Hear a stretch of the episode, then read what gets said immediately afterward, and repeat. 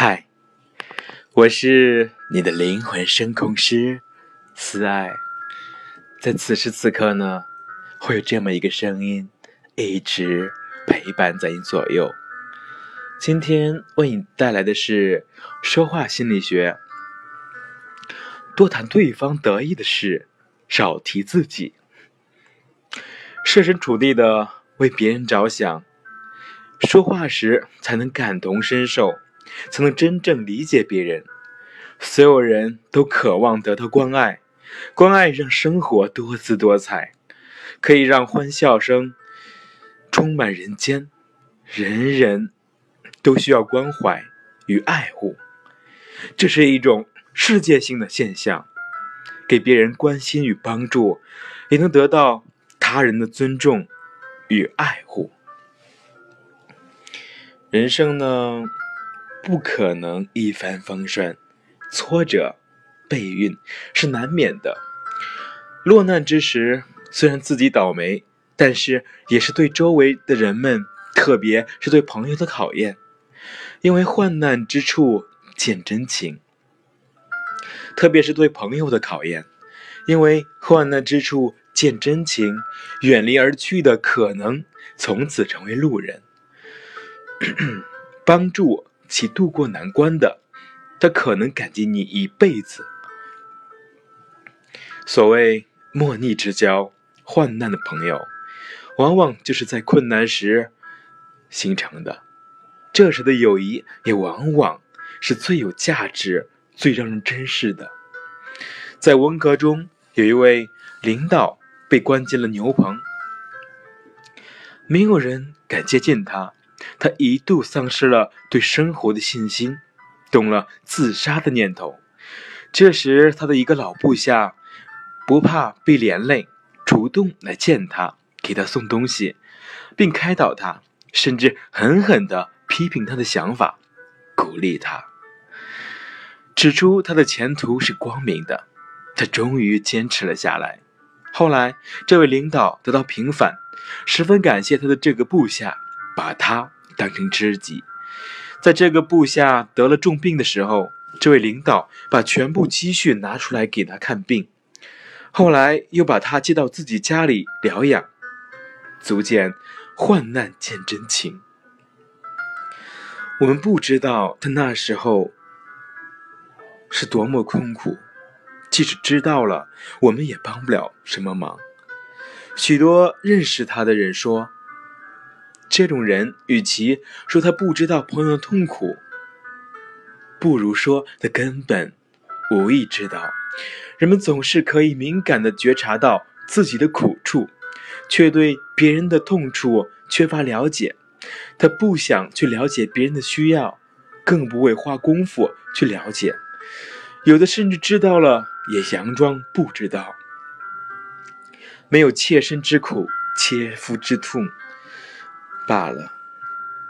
当然还有很少人能做到人饥己饥，就是人人家饥饿了，自己也饥饿，人腻己腻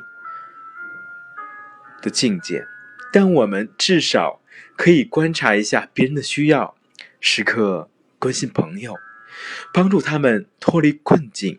当朋友身患重病时，应该多去探望，多谈谈朋友关心的或感兴趣的话题。当朋友沮丧时，应该给予鼓励，告诉他这次失败了没关系，下次再来。当朋友愁眉苦脸、郁郁寡欢时，你应该亲切地询问他们，这些适时的安慰会像阳光一样温暖受伤者的心田，带给他们希望。有两位要好的友女友吴丽、孙飞，他们一起咳咳去参加舞会。咳咳舞场上的许多男士频频与吴丽共舞，却在不知不觉中冷落了孙飞。吴丽下意识地感觉不妥，于是托辞身体不适，奉劝朋友们邀请孙飞。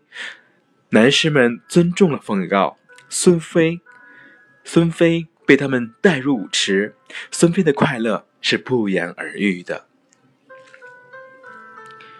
狐狸在自己快乐的时候，也注意了女友的感受，不想女友被忽视，使女友的心灵得到了抚慰，这必定会使他们的友谊更深一层。我们的一言一行都要为对方的感受着想，学会安抚对方的心灵，不可以使对方产生相形见绌的感觉。与此同时呢，自己的心灵也会得到安慰，也会有一个极好的心情。我们经常可以看见一些人喜欢大谈自己的得意之事，殊不知对方不仅不会认为了不起，甚至会认为对方是不成熟好卖弄的人。与人交往，尽可能保持低调，不要提自己的得意之事，这也是关心别人的感情的表现。然而每个人都想被评价的高一点，明知不可谈得意之事，却情不自禁的特谈，这是人性中炫耀的本能所导致的。完全不谈得意之事又不可能，但是说的时候不妨注意一下谈的方式，至少在别人未谈得意之事之前，自己也不要谈。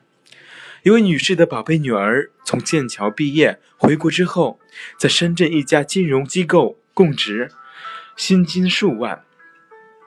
这位女士相当自豪，她面对亲朋好友时，言必称女儿的风光，语必道女儿的薪俸。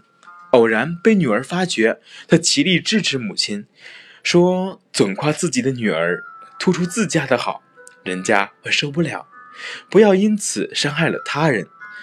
女儿的话再情再理，可见在叙述自我时，要防止过分突出自己，切勿使别人的心理失衡产生不快，以致影响了相互之间的关系。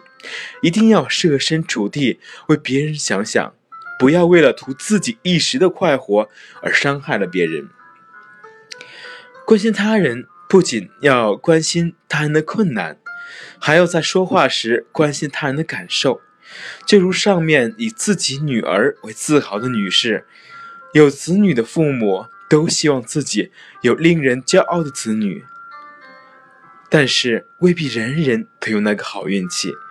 当自己的孩子有着骄人的成绩时，别人原本就是羡慕不已的，但是如果还在别人面前提起时，别人又会有何感受呢？恐怕是由羡慕转为嫉妒，再就是愤怒了。我们在说话做事的时候，也要想想别人的感受，你说是不是？我亲爱的小耳朵们，非常感谢有你们的聆听，有你们在我旁边陪伴着我，感到非常非常的幸福。谢谢，谢谢，还是要谢谢。